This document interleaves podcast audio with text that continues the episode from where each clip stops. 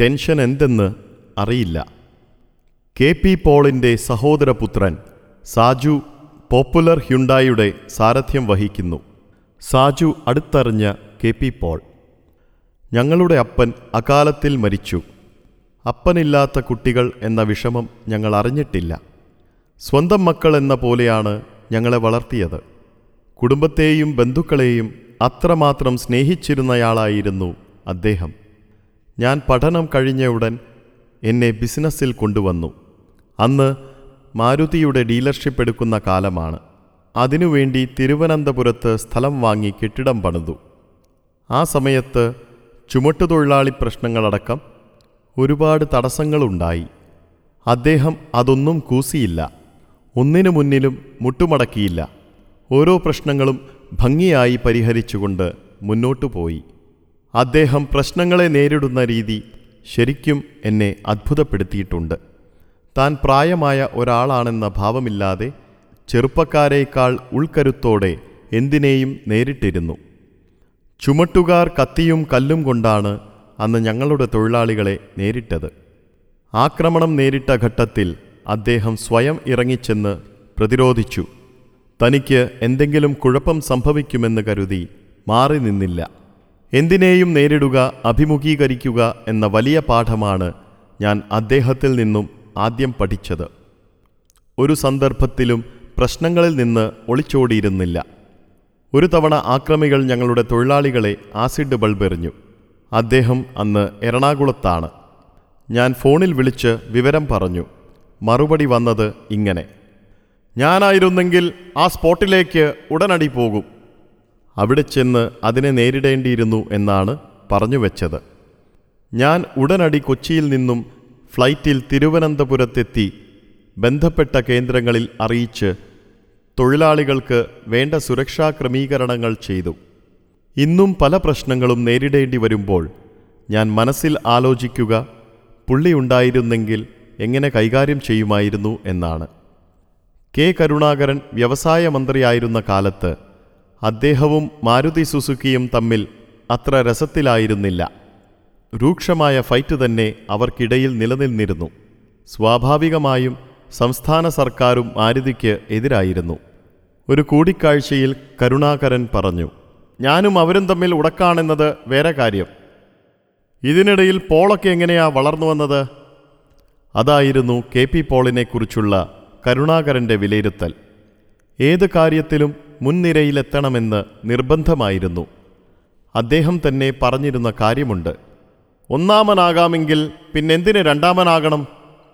Popular automobiles spare parts വ്യാപാരത്തിൽ ഇന്ത്യയിലെ തന്നെ ഒന്നാമത്തെ സ്ഥാനമായിരുന്നു അദ്ദേഹത്തിന്റെ കാലത്ത്.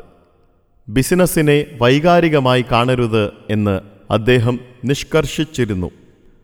ബിസിനസ് ഈസ് ബിസിനസ് എന്നാണ് സിദ്ധാന്തം. ബന്ധുക്കളെ ജീവനക്കാരായി നിയമിച്ചിരുന്നില്ല. കാര്യങ്ങൾ പ്രൊഫഷണലായിട്ട് മുന്നോട്ട് കൊണ്ടുപോകാൻ അത് തടസ്സമാകുമെന്ന് അദ്ദേഹം മനസ്സിലാക്കിയിരുന്നു. പ്രൊഫഷണലിസം എന്ന വാക്ക് കേരളത്തിൽ പ്രചുര പ്രചാരം ലഭിക്കുന്നതിന് മുൻപ് സ്ഥാപനത്തിൽ അദ്ദേഹം പ്രൊഫഷണലിസം നടപ്പാക്കിയിരുന്നു. പോപ്പുലർ എക്കാലവും ഒരു പ്രൊഫഷണൽ ഓർഗനൈസേഷൻ ആയിരുന്നുവെന്ന് നിസ്സംശയം പറയാം. ഒരിക്കൽ സ്ഥാപനത്തിൽ തുടക്കക്കാർക്ക് വേണ്ടി ട്രെയിനിംഗ് പ്രോഗ്രാം നടത്തിയപ്പോൾ അദ്ദേഹം ഒപ്പം വന്നിരുന്ന് പഠിച്ചു. തന്റെ നിലപാടുകളിൽ ശരിയല്ലെന്ന് തോന്നിയ കാര്യങ്ങൾ തിരുത്തുകയും ചെയ്തു. പുതിയ സാങ്കേതിക വിദ്യയോട് ഒരിക്കലും പിന്തിരിഞ്ഞു നിന്നില്ല. പുതിയ കാര്യങ്ങൾ മറ്റുള്ളവരെക്കാൾ മുൻപേ മനസ്സിലാക്കി പ്രവർത്തിച്ചിരുന്നു. അന്ന് ആളുകൾ ഫ്ലൈറ്റിൽ യാത്ര ചെയ്യുന്നത് തന്നെ അപൂർവമാണ്. ആ സാഹചര്യത്തിൽ എയർക്രാഫ്റ്റ് വഴി സ്റ്റോക്ക് കേരളത്തിലെത്തിച്ചിരുന്നു. ഏത് സൗകര്യം ഉപയോഗിച്ചും ദ്രുതഗതിയിൽ കാര്യങ്ങൾ നടപ്പാക്കാനുള്ള ചാതുര്യം ഉണ്ടായിരുന്നു. ആർക്കും ഭയപ്പെടുത്താൻ കഴിയുമായിരുന്നില്ല. ഒരു ഭീഷണിക്കും വഴങ്ങിയിരുന്നില്ല. എന്തെങ്കിലും പ്രതിസന്ധി വന്നാൽ പറയും എന്തിനു പേടിക്കണം? പോട്ടെ നൂറ്റി അൻപത് രൂപ വെച്ച് തുടങ്ങിയതല്ലേ. നമുക്കിനിയും തുടങ്ങാം. നമുക്കുണ്ടാക്കാടാ. ആ ധൈര്യവും ആത്മവിശ്വാസവുമായിരുന്നു കെ പി പോൾ എന്ന വ്യവസായിയുടെ ഏറ്റവും വലിയ മൂലധനം. ടെൻഷൻ എന്ന വാക്ക് അദ്ദേഹത്തിന് അപരിചിതമായിരുന്നു. ഏതെങ്കിലും കാര്യം വരുമ്പോൾ ടെൻഷൻ ഉണ്ടോ എന്ന് ചോദിച്ചാൽ അദ്ദേഹം പറയും എന്തോട്ട് ടെൻഷൻ? കഴുത്തു പോണ കാര്യമൊന്നല്ലല്ലോ എത്ര വലിയ വിഷമഘട്ടങ്ങൾ നേരിടുന്ന സന്ദർഭത്തിലും ഉറക്കത്തിന് ഒരു തടസ്സവും ഉണ്ടായിട്ടില്ല. രാത്രി കിടക്കേണ്ട താമസമേയുള്ളൂ പുള്ളി നന്നായി ഉറങ്ങും. മനക്കരുത്തും കഠിനാധ്വാനം ചെയ്യാനുള്ള സന്നദ്ധതയുമായിരുന്നു ആത്മവിശ്വാസത്തിന് അടിസ്ഥാനം. ആ ജീവിതത്തിൽ ഞായറാഴ്ചകൾ ഉണ്ടായിരുന്നില്ല. ഇരുപത്തിനാല് മണിക്കൂറും ഞങ്ങൾ ഒരുമിച്ച് കാറിൽ യാത്ര ചെയ്ത സന്ദർഭങ്ങളുണ്ട്. വാഹനങ്ങളുമായി ബന്ധപ്പെട്ട ബിസിനസ്സുകൾ മാത്രമാണ് അദ്ദേഹം ചെയ്തിരുന്നത്. ഡൈവേഴ്സിഫിക്കേഷൻ എന്ന പേരിൽ നമുക്കറിയാത്ത മേഖലയിൽ ചെന്നു ചാടി കുഴപ്പത്തിലാകാൻ ഇഷ്ടപ്പെട്ടിരുന്നില്ല. നമ്മുടെ പ്രധാന ബിസിനസ്സുമായി ബന്ധപ്പെട്ട് അനുബന്ധ കാര്യങ്ങൾ കണ്ടെത്തി. അതിന്റെ സാധ്യതകൾ പരമാവധി പ്രയോജനപ്പെടുത്തുക എന്നതായിരുന്നു ലക്ഷ്യം. അതിൽ നൂറ് ശതമാനം വിജയിക്കുകയും ചെയ്തു. പോപ്പുലർ മിൽ സ്റ്റോഴ്സ് തുടങ്ങിയതുതന്നെ ഞങ്ങളുടെ വർക്ക്ഷോപ്പുകൾക്ക് വേണ്ട ടൂൾസ് ലഭിക്കുന്നതിനായിരുന്നു. ആളുകൾക്ക് ആവശ്യകതയുണ്ടെങ്കിൽ അവിടെ ഒരു ബിസിനസ് സാധ്യത ഒളിച്ചിരിപ്പുണ്ടെന്ന് പറയുമായിരുന്നു. ഒരിക്കൽ ഞങ്ങൾ ഒരുമിച്ച് മദ്രാസിൽ പോയി. എയർപോർട്ടിൽ ചെന്നിറങ്ങി യാത്ര തുടരാൻ കാറിൽ കയറും മുൻപ് അദ്ദേഹം പറഞ്ഞു നീയൊന്ന് എണ്ണി നോക്കിക്കേ. ഈ റോഡിലൂടെ എത്ര മാരുതി കാറുകൾ പോകുന്നുണ്ട് എത്ര മറ്റു കാറുകളുണ്ട്? മാരുതിയുടെ വിപണന സാധ്യതയെക്കുറിച്ച് ചെറിയ തോതിലുള്ള പഠനം നടത്തുകയാണ്. ആ സമയത്ത് ഞങ്ങൾ മാരുതിയുടെ ഡീലർഷിപ്പ് എടുക്കാൻ ആലോചിക്കുകയാണ്.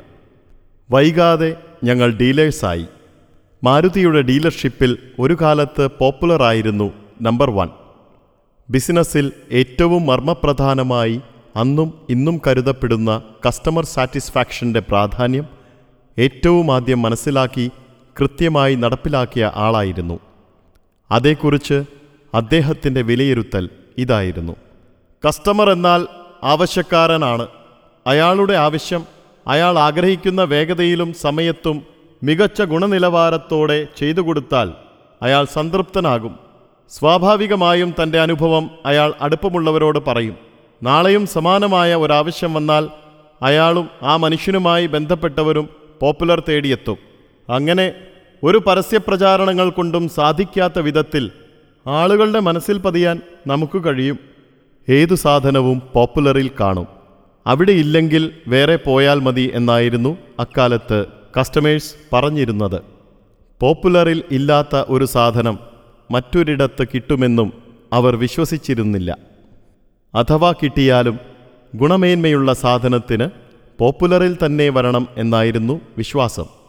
നേപ്പാളിൽ നിന്നും ഭൂട്ടാനിൽ നിന്നുമൊക്കെ ആളുകൾ കൊച്ചി പോപ്പുലറിൽ വന്ന് സാധനം വാങ്ങുന്നത് ആ വിശ്വാസത്തിന്റെ പേരിലാണ്.